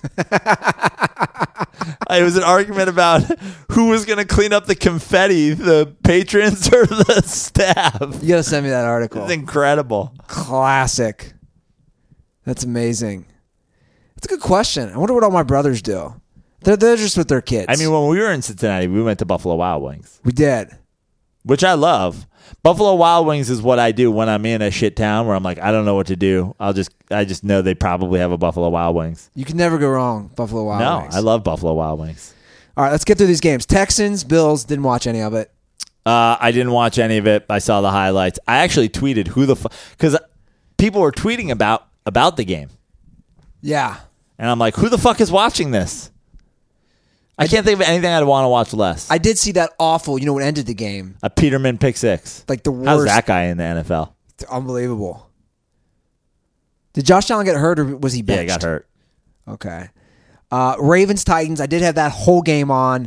Just defense, man. eleven sacks. Peterman will probably start next week, though. That's what happens. Guys get hurt, and then the guy who was injured just stays benched. I'm sure Peterman will start the rest of the year. Right, Buffalo Bills fans? Wow. Shots fired. So the Ravens dominate. Titans are kind of a disaster right now. Yeah. I Titans are weird. Like I, I like Vrabel. We we talked about it a couple weeks ago with the, the call. Like, but I think he's better defensively. Like I, their offense is a little suspect now. Uh, Marcus Mariota threw the ball fifteen times. Well, luckily they're in a shit division. Yeah. But fifteen, it's twenty eighteen. It's, it's not nineteen eighteen. Your quarterback can't be throwing the ball fifteen times. Did Mike is Mike Vrabel under the impression that the forward pass is still in the process of being invented? Let your quarterback throw the fucking football. Well, the Ravens I know he got sacked eleven times. The Ravens, the Ravens have the best defense in the A F C. Mm-hmm. That's good. Between them, the Bengals, and the Steelers, that's gonna be an interesting division. They're all gonna beat the shit out of each other. Yeah, I just see that happening. And the Cowboys, last but not least, whooped up on the Jags. I have been riding the Cowboys. They played well today. Did you watch any of that? I did. I didn't watch. I, I, I watched skipped, some I skipped of it. The four o'clock games. Now, why do they win this game? Run the fucking ball. This is the games they win. Dak only threw. Let me see this. Dak threw for one hundred eighty-three yards. Yeah. Conversely, the Jags without Leonard Fournette are they're. I know everybody was on the, the Bortles train last year. Who was on the Bortles train? I mean, Jags fans. Who? Your quarterback's bald, okay? Hand the ball off. He's in his twenties. He's bald. Hand off the football. What are you, a Hasselbeck? Hand the fucking football. They off. Let Dak run the ball today, too. Dak had eleven rushes for eighty-two yards. Speaking of uh, speaking of Hasselbeck, speaking of bald quarterbacks, it's hilarious because Tim Hasselbeck said that the Jaguars should trade for Eli Manning. Prior to the game, I think he said it like yesterday or something, and of course the internet was like, ah, Bortles is better than fucking Eli Manning. Look, people are off the Kurt Warner train too. Well, that you're division, really going to start a bald quarterback just well, the rest of the year, dude? No running back in the backfield. A, a bald guy. A F C South, mediocrity division. Tennessee three and three, Houston three and three, Jacksonville three and three, and Indy one and five. Yep. Uh, N F C East is pretty much like that too. Yeah. N F C East is Redskins three and two, Eagles three and three, Cowboys three and three, Giants one and five, right? Yep. That is it. All right, that is our roundup. Can we, can we rapid fire through this show? Yeah, I mean, we already did. Did it? Is it over? It's over. Joe Prano dot com We got to talk a little baseball. Both, all right, let's do it. Oh, yeah. Fuck. Yeah, baseball. Both series. one one one one Now, I want to say this. We've been critical of Dave Roberts, but I'm going to be a little critical of Craig Counsell. You should be. I didn't like, look, I watched both games, start to finish. I'm not a bit, you know, obviously I'm not, baseball I would not say is my is my forte of the sports that I follow and would have hot takes on. But I texted you this, and I'm like, Prano, what's going on here? Wade Miley? Well, he he pulled an Elway. So what he did, so here's here's managing playoff baseball one oh one. You play every game to win the game.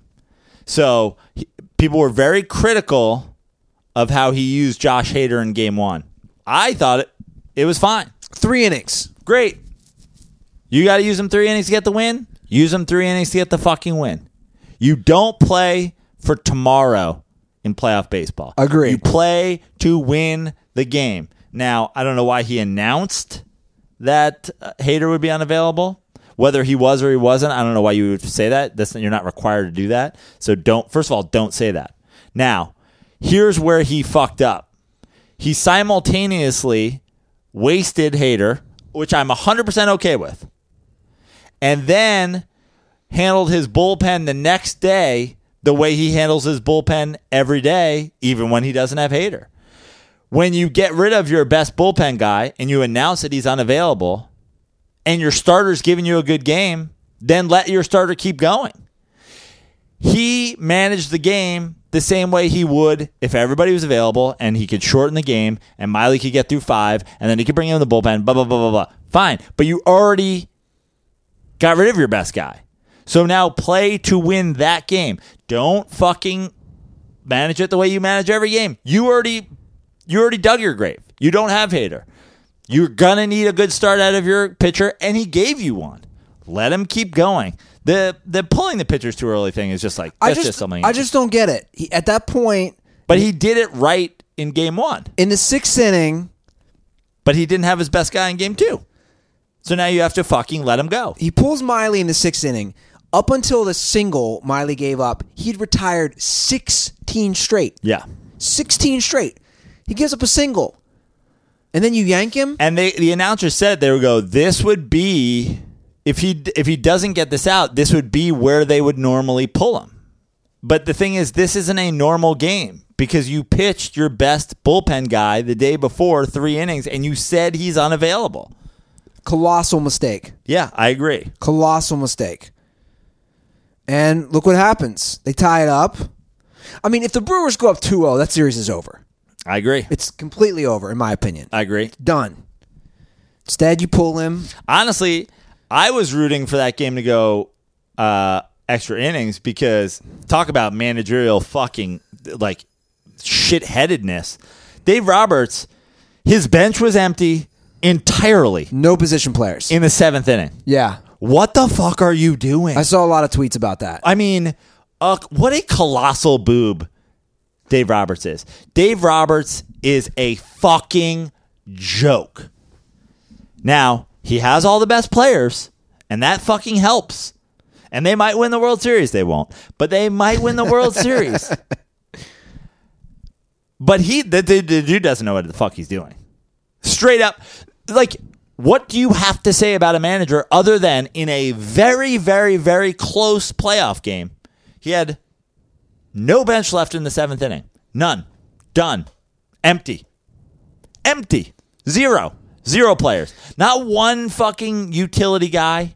He didn't keep Joe McEwing, who could catch and pitch and blah, blah, blah. You know, he didn't have one of those guys on his bench. Like, yeah, in a situation where fucking something happens, this guy could catch. What if his catcher got hit in the face? Clayton Kershaw's catching? Who's, like, grow up. Just because you won the game doesn't mean that was the right call. You fucking blew it. I was begging for that game to go overtime, to go fucking extra innings. I was begging for it. What a boob. Put a nipple on your forehead. You're a fucking tit. And that's why they're not going to win the World Series. Even if they get through this series, good luck against the Astros with that nonsense. I've never heard someone use the term boob in the way you use it. Yeah. What a boob. Is that an East Coast thing? I don't know. Because when I think boob, I think of like boobs. I love boobs. I love breasts. I love titties. Yeah. I, it's a sexual thing for me. When you use it, you, uh, Joe, I'm not going to lie, you're ruining it for me. Now when I hear boob, I think of Bill O'Brien, yeah. Dave Roberts, yeah. Jason Garrett, Mike McCarthy. You you should, because I'm using it in the sense that like they are a mother's boob, like they they they don't have to fucking like it's gonna produce milk no matter what. Like there's no strategy here. It's like I don't know, suck on it. I don't know what the fuck I'm doing. Just I don't know. If I put my kid's mouth near it, he'll fucking eat, right? I don't know. I don't, what's the plan here? I don't know. Try this. Try my boob. My fucking boob. So game three is out here in L A. Uh, Dodgers got to win. I mean, Dodgers got to win two or three out here. Yeah. Have to. I agree. Let's move on to the Nat or the American League. Game one, you know, their ace, Chris Sale, not the best game. Price again, game two. Price gets robbed. Price finally got the W. It was his first win as a starter. I don't think he did get the W. I think he got it. I think that's the first time in his postseason career that the team has won when he started the game. Let me check. I don't think he got the W, but I could be wrong. Yeah. If if I'm an Astros fan, I'm feeling pretty good. Yeah, you should. That game, they could have had that one. Uh, that would have been it. Now, one hundred percent like forget the Dodgers series. We said we said if the Brewers had won Game Two, that series is over. If the if the Astros had won tonight, that series is actually over. Like, by, by the way, real quick, you are correct. Barn, it, Barnes got the W. Yeah. If the Astros won tonight, that shit's so over. Don't even go to Houston. Don't bother. Like, what are you doing? Save save your save your at bats. Save your fucking pitches for next year. You're done. Uh, I think the Astros win that series. I, I'm not even sure that series comes back to Boston. I know it's crazy because it's one one, but like the Astros are just too fucking stacked. Yeah, man, their their lineup's too goddamn good. I really like the Astros. I really like this Astros team. They're and they're likable. Altuve, Correa, Bregman. Like Bregman's turning into the pimp of the bunch. Springer. Verlander's banging supermodels. I mean, Ver, forget Verlander's on the next level of just like pimpness. Ver, like it, it, it's honestly, I think that is what took him over the edge. Like he was like, "You guys are young, you guys are hungry. Yeah, you want to be big swinging pimp dicks one day like me? I fuck supermodels on private jets. I give them fucking. I put babies in them. They're like, yeah, we do. He's like, cool, win. They're like, all right, sounds good. I mean, they, this is this is the second half Verlander's career. I mean, talk about fucking Giants era Kurt Warner. People were like, "That was fun." Verlander was cool for a minute. This is fully back.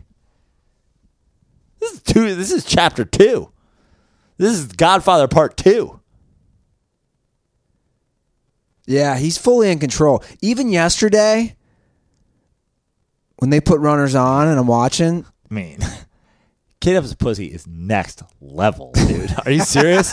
It's a fucking fountain of youth. That's my point. Like, even when they have runners on and you're like, oh shit, bases it's are like juiced. Her pussy's like a car wash. You know what I mean? You go and cover the mud, you come out your Ferrari again. Are you trying to give me a boner here? Like, what, what are you doing? I'm just saying. How the kid's you, gonna come out with a fucking mustache. Like the kid, like how often do you think they're banging? Uh, pff, well, she's, well, pregnant she's pregnant right now, now but so probably not all that often. Before that, I mean, wasn't she saying she like had to get it before games and shit? Because she was like, he's gonna come home and be all tired and shit. Yeah, I think that's what she said on uh, Andy God, Cohen's show. Lejeans, just a couple of lejeans making lejean babies. I need to find a girl like that. A supermodel who just wants it all the time. I know. You listening, ladies? You out there? I mean, her pussy is like the fucking is like the uh, Fountain of Youth. Yeah, but I said that already. But it's like uh, the it's like the pool in Goonies. Like he just slid down the slide, landed in that pool, and then he's rich again. Found fucking jewels and a pirate ship. You know what I mean? They were like they they, they were dead. The Fratellis were on their tail. They go down that fucking slide. They go to that slide. They hit the water. Now they got, now fucking Mouse got a bag of jewels in his pocket. You know what I mean? And Detroit, they, they saved the fucking and the, and the city of Detroit is one-eyed Willie. Yeah, seriously. They saved the Goondocks. You know what I mean? Cannibals pussy saved the Goondocks. I really want to title this episode something about Kate Upton's pussy. Yeah, call it Kate Upton's pussy saved the Goondocks. But I can't. I can't. Oh, that's unbelievable. This is where we draw the line. Yeah. This is where we draw the line. Wow. How many nine eleven references do we have in our fucking titles? Yeah, but that was twenty fourteen. Like, shit changes. You know how that shit changes. This is all positive. Yeah. These are actually very positive things about her vagina. All right. That is the baseball talk. Dude, there's a couple things we forgot to cover. We have to cover, though. Let's do it. Was Derek Carr crying?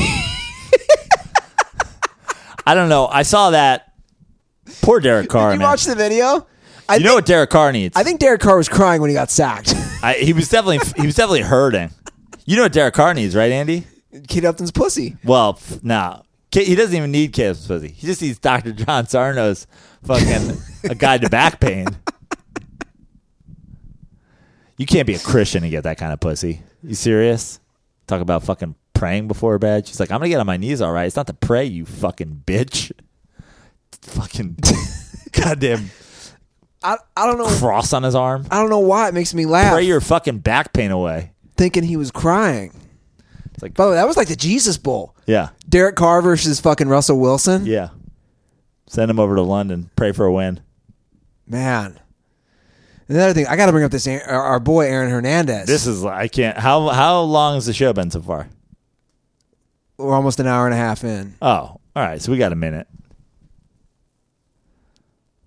The headline reads, Aaron Hernandez was sexually abused as young boy, report says. That's not even the lead, bro. How about Aaron Hernandez used to fuck a dude? Well, I knew that. You didn't know that? No. Because in prison, he was fucking a dude.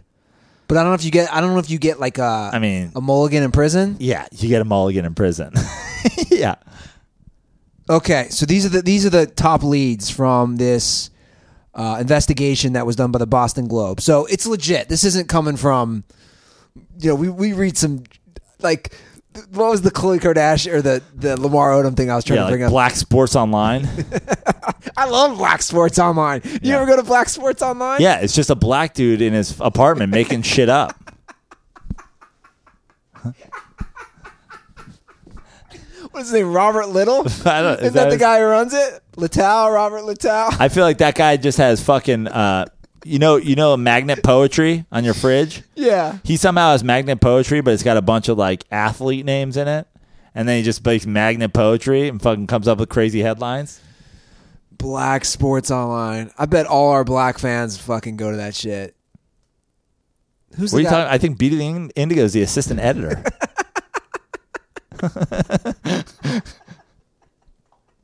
Black Sport. It's just such a ridiculous name. It's Black Marlins, man, dude.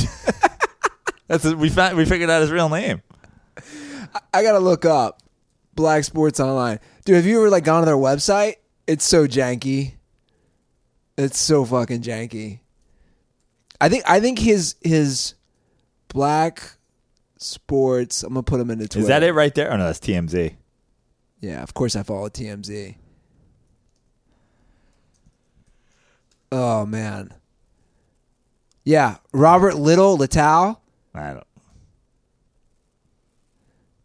This is this is his Twitter profile. B S O, a unique take, a unique takes. What? Doesn't make sense. Black sports. No shit. A unique take sports and entertainment. Tweets by C E O Robert Little or Littow. Oh, Buckeye alumni went to Ohio State. Hold on. Who do I follow who follows this? Vegas Zay, Rappaport's podcast, M. Burgess Junior, Trevor, Mikey Stahoviak, B. the Indigo, Omar Miller, Zach Harper. Black Sports Online. Making shit up on the internet since twenty fourteen. Anyway, back to the Aaron Hernandez story. These are the hot takes from the Boston Globe, not Black Sports Online. Hernandez was apparently beaten by his father. No surprise there, growing up. He started smoking weed in high school. Okay, whatever.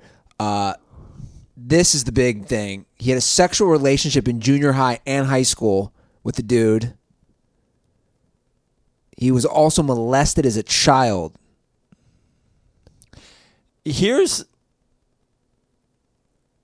Like, all of this is, like, pretty, you know, pretty sensitive subjects. Like, I don't really have a hot take on any of this stuff other than to say, um, so what? Like, it, it almost seems like it was presented, at least via E S P N, which is where I read the article. Like, E S P N loves to do that. Just take somebody else's shit and be like, look at this. It's like, yo, why don't you just link to the Boston Globe article so I can read what actually happened? But, like, it's almost presented like this is an excuse for something.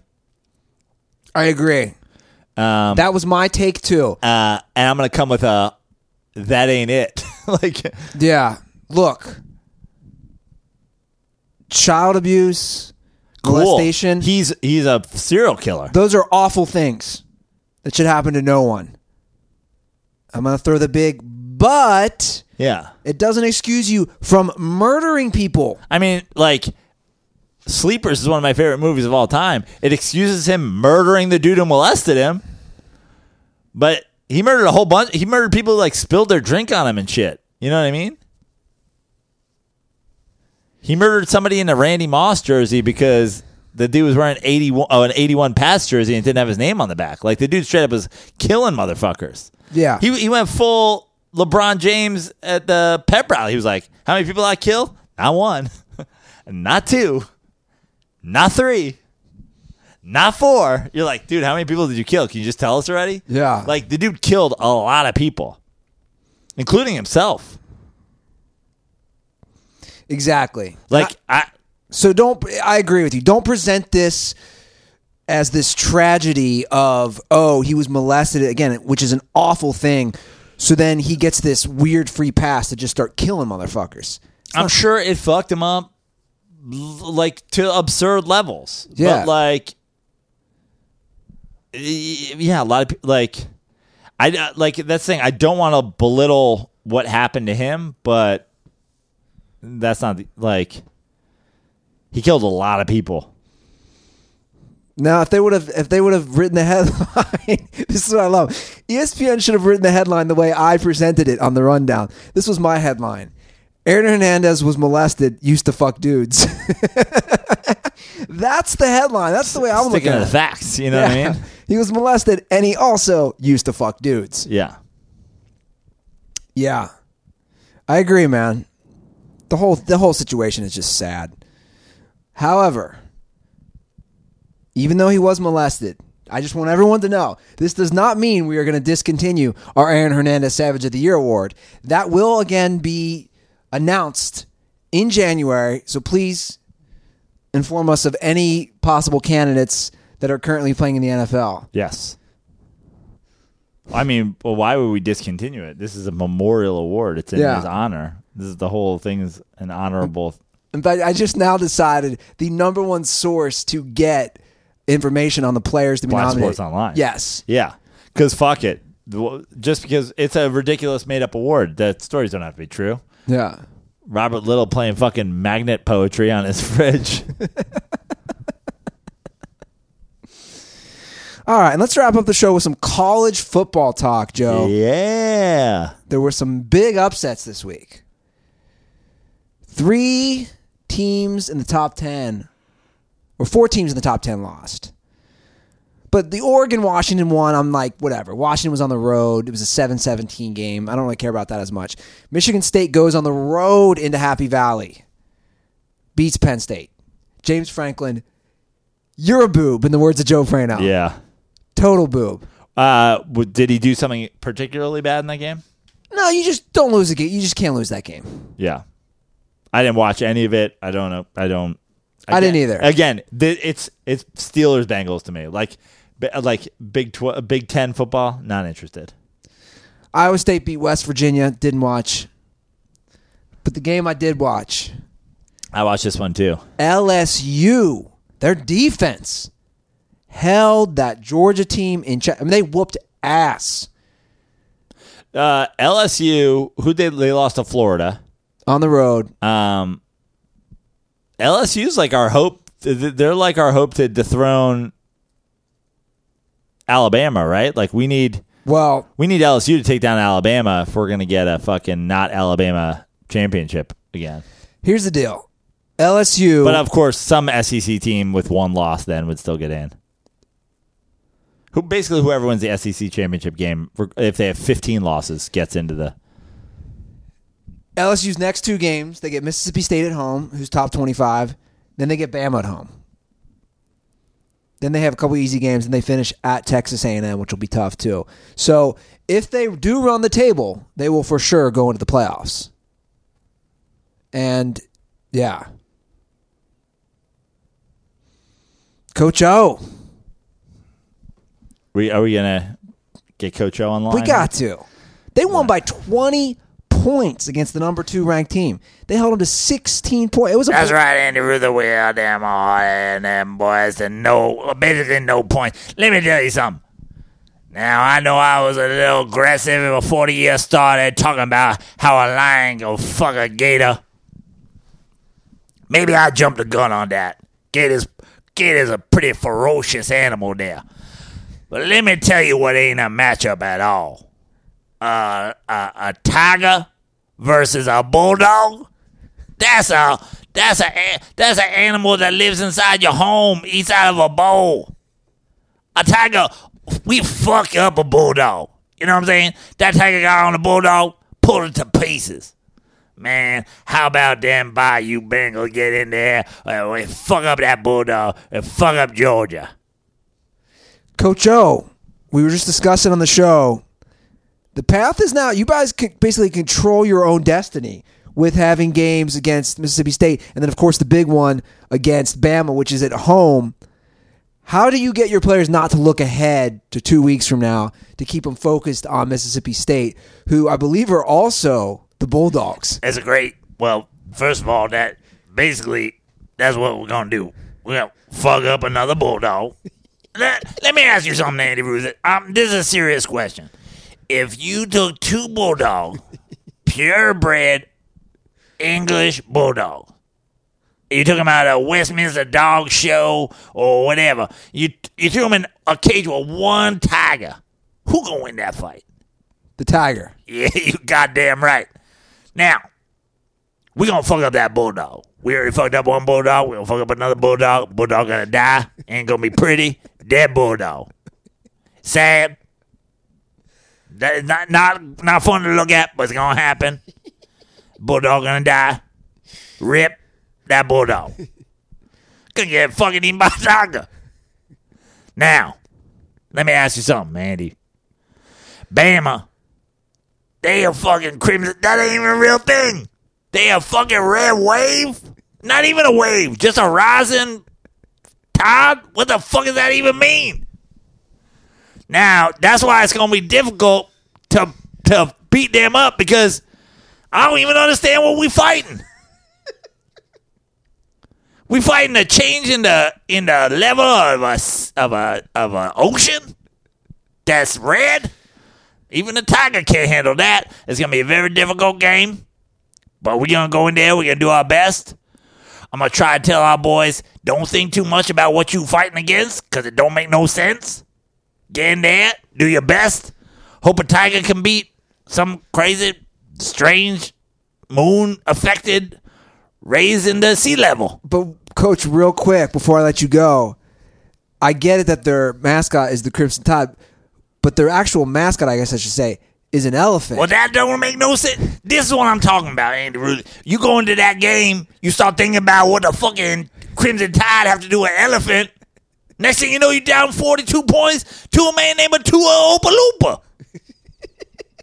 You playing against a Hawaiian quarterback on a team that's named after a raisin to sea level.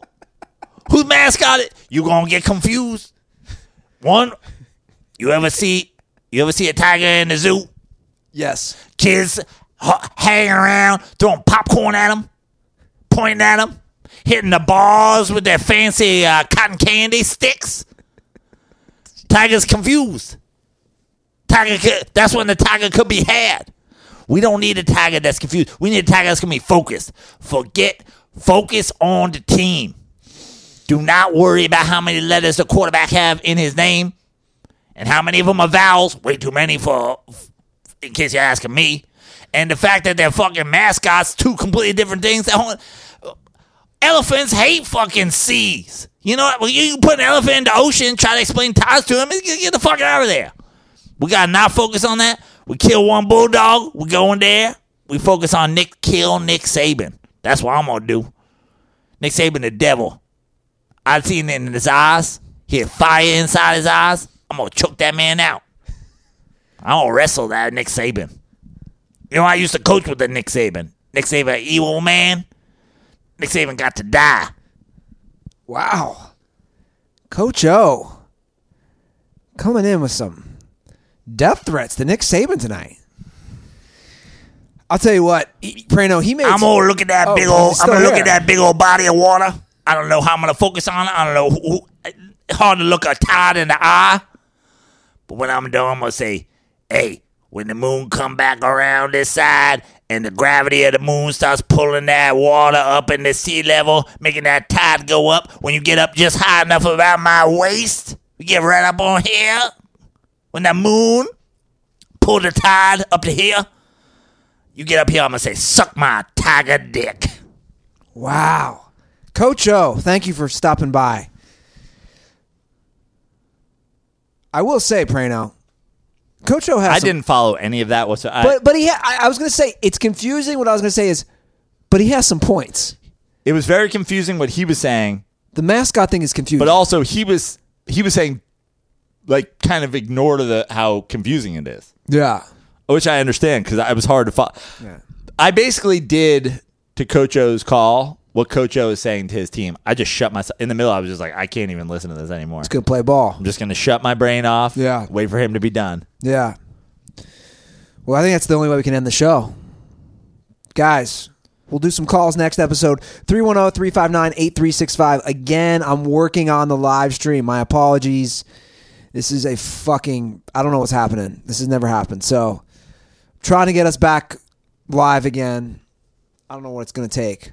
But you can see Joe Prano live. I know he's got yes, some stuff going can. on. I do. Uh, this week, if you're down in the San Diego area, two shows. Wednesday, I'll be at our boy Josh Nelson's show. Great show. Which is at uh, Red Saloon slash El Prez. I think it's moved upstairs. You've done it upstairs. I haven't done it upstairs. Um, Even bigger room. Packed. Even better more, show. More people. And if you're a single dude, tons of hot girls. Pulloon.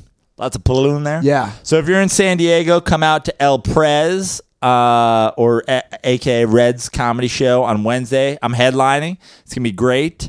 Um, and then Thursday, I'll be in North County, San Diego, uh, First Street Bar in Encinitas. It's uh, me, Grant Cotter, uh, Tom Allen, a k a. Chad Goes Deep, uh, who's basically famous on the internet at this point. Um, we're all doing a show at First Street Bar. And then November fourth, I will be at the Comedy Store. If you're in L A, uh, come out to the show. It is me, Eddie Ift, Chad Goes Deep again, Lachlan Patterson, Moshe Kasher, and a couple other people, all surfers, all for the Save the Waves Foundation. Um, go to my Twitter, go to Eddie Iff's page, go to my Facebook, Joe Perino Comedy on Facebook. Go wherever you got to go. It's a great show. Um, Save the Waves is all about like taking care of the ecosystem around the coasts. Obviously, I surf. I care about the ocean. Fuck the stupid paper straws. No one gives a shit about using paper straws. It's stupid. It's not that helpful. Fuck the whole straw movement. Support Save the Waves. Come to the show November fourth. All right. There you have it.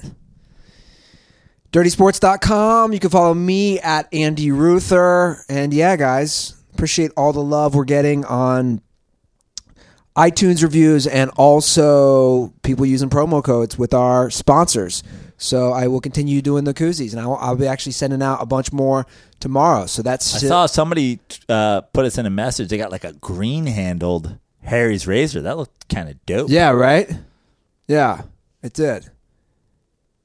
Speaking of, Harry's. The best, the best razor company there is. Yeah. Jesus. I almost forgot about our friends of Harry's. My favorite. I mean, how I've never once forgotten about Harry's. You know why, Andy? Because every time I um, I run my hand over my, my neck, and I'm like, oh, man, I could yeah. end up there. I'm like, I used to get, when I had the beard going, I used to get just so sad about having to shave down here. Just like, oh, I hate it. Harry's, the delicious shave gel. Put it on my neck, clean it up real good. Well, I saw, like you said, that Dirtball had an amazing set going on with Harry's. Guys, they've created this trial offer. You can claim yours right now by going to harrys.com forward slash dirty. That's a thirteen dollars value trial set that comes with everything you need for a close, comfortable shave. You guys know what this includes. You should know at this point, at least, the weighted ergonomic handle, five-blade razor with lubricating strip and trimmer blade, rich lathering shave gel, and a travel blade cover. Dirtballs, you can redeem your trial set once again at harrys.com forward slash dirty. Make sure you go to harrys.com forward slash dirty to redeem your offer and let them know I sent you to help the show. Excuse me. All right. Voice is a little, little uh, Coach O action going on uh, over there. It, it ran off. It, it rubbed off on me, man. All right, Dirtballs, that is the show. You guys know what to do. Give us some love. Subscribe on YouTube. Please hop in the comment section. All you Drew Brees fans. Oh, I can I can see your tears. I, it's so funny. Th- this is one of the funnier responses we've ever gotten. For, it's like we we couldn't have been more over the top. We're, we're basically Drew Brees slurpers. We're fans. We're, Drew, we're Brees. Drew Brees slurpers. Love Drew Brees. We're saying he's not a top five quarterback of all time, and people are losing their goddamned minds. Losing it. Losing it. I, I've never seen anything like this.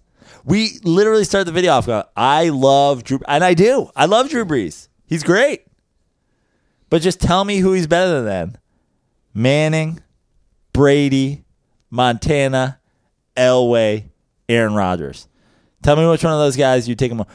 Oh, we got eight Super Bowl appearances, five Super Bowl appearances, four Super Bowl appearances, all wins. Four Super Bowl appearances, two wins, and then Aaron Rodgers, obviously he's been one, been to one and won one, much like Drew Brees, who are we? I think everybody agrees, unless there's some sort of devastating injury, is going to urinate on everybody's passing records ever. Well, and not to mention talent-wise, everybody would agree. Most people would agree he's the best quarterback. I just want to say this to Drew Brees people. One, if you're a Saints fan, you're biased. So just get the fuck out of this argument. I'm sorry. It's just true. You're just you're too biased. Two, we didn't mention this last time. Everybody wants to bring in defense, defense, defense. Drew Brees has six playoff losses. Three of those six, he scored fifteen. I'm sorry, he scored fourteen, fifteen, and seventeen points. Let me repeat that. In three of his six playoff losses, he scored fourteen, fifteen, and seventeen points. So shut the fuck up about how... By the how- way, not surprisingly, all of those scores came not in the Superdome. Exactly. Where he is five and one in the playoffs, and in the playoffs he's one and five outside. He's one and five outside of the dome. So everyone needs to chill. He's- and then and then he's seven and six in the postseason all time, five and one inside the dome. one and five outside the dome, and then obviously a neutral site Super, Super Bowl. Bowl that he won, seven and six. He's not that good outside the dome. No, no, no, hold on, hold on. I take that back. He's a good quarterback. He's fantastic. He's not great outside the dome. He's the sixth best quarterback of all time. God. Maybe. No one ever responds to that, though. That's what I always get people. If I'm giving you three of his six losses where he hasn't even scored eighteen points, no one responds to that. Just saying, guys. Enough of the defense talk. Everybody wants to bring that in. I'm giving you facts about the points he's scoring. Even last year, fuck it. I, I just, even last year, they scored twenty-three points. I'm just saying. Dude, the, the Vikings, they lose on a fluke play. I'll call it a fluke play, whatever you want to call it. The Steph, the Stephon Diggs play. They only scored twenty-three points. I'm just saying. If he's that good, he's scored more than twenty-three points. Just saying, guys. And he was in a dome. Drew Brees, I'm oh, I, Drew Brees is Bubble Boy. I texted you that tonight. He's Bubble Boy. You can't take him outside the dome. His numbers go. You can go on pro. I love looking at Pro Football. Was it Reference? That's my new. You know, that's the site where you look up everything. Yeah. Look at Brees' numbers in domes and out of domes. The the other thing about Brees, this isn't like people are. I've said it before, and I'll say it again. I still think Drew Brees is in the six to ten range of best quarterbacks of all time. Okay? Is Drew Brees the greatest passer of all time? I don't know. Maybe. That's not the fucking name of the job. You're the quarterback. You're responsible for a lot more things than passing the ball. You're for controlling it, the running game, the passing game, the fucking everything. Everything. You're in charge of everything. You're the guy. You're the general. You're not the president of the United States. That's the head coach. You're the fucking general. And let me put it this way. Tonight was a prime example of that. B- Brady purposely was running the ball way more tonight to keep the ball out of Mahomes' hand. So there's times where it's not good for the, the Saints to score right away if they're going against a good offensive team. That's all I'm saying. But he never had a fucking blah, blah, blah receiver. Tom Brady's fucking going to the Super Bowl with goddamn Hogan and Edelman and the goddamn, I mean, they look like a fucking boy band. It's just like white fucking little dudes. And the guy who's going both ways, Troy uh, yeah, Troy, Troy Brown? Brown? Yeah. You say that in twenty eighteen and you think he's just banging dudes too. Yeah. Anyway, guys, that's the show. Can I do one last shout out? Yeah. I want to shout out my boy Christopher Savage. Uh, Savage. I, I don't know Christopher. I don't know. I obviously you're a dirtball, but I don't know if he's on Twitter. I don't know if he's on Instagram. I don't know what he is. All I know is he's on Venmo. And just randomly, every random once in a while, he just sends me four dollars and twenty cents. Sends me four dollars and twenty cents. Nothing. Doesn't say anything. Just four dollars and twenty cents. Like every three weeks. Christopher Savage, four dollars and twenty cents. Shout out to my Christopher Savage. All right, guys. That is the show. Thanks for tuning in. Spread the word. Build the Dirtball fam up. And most importantly, don't forget, condoms are for pussies.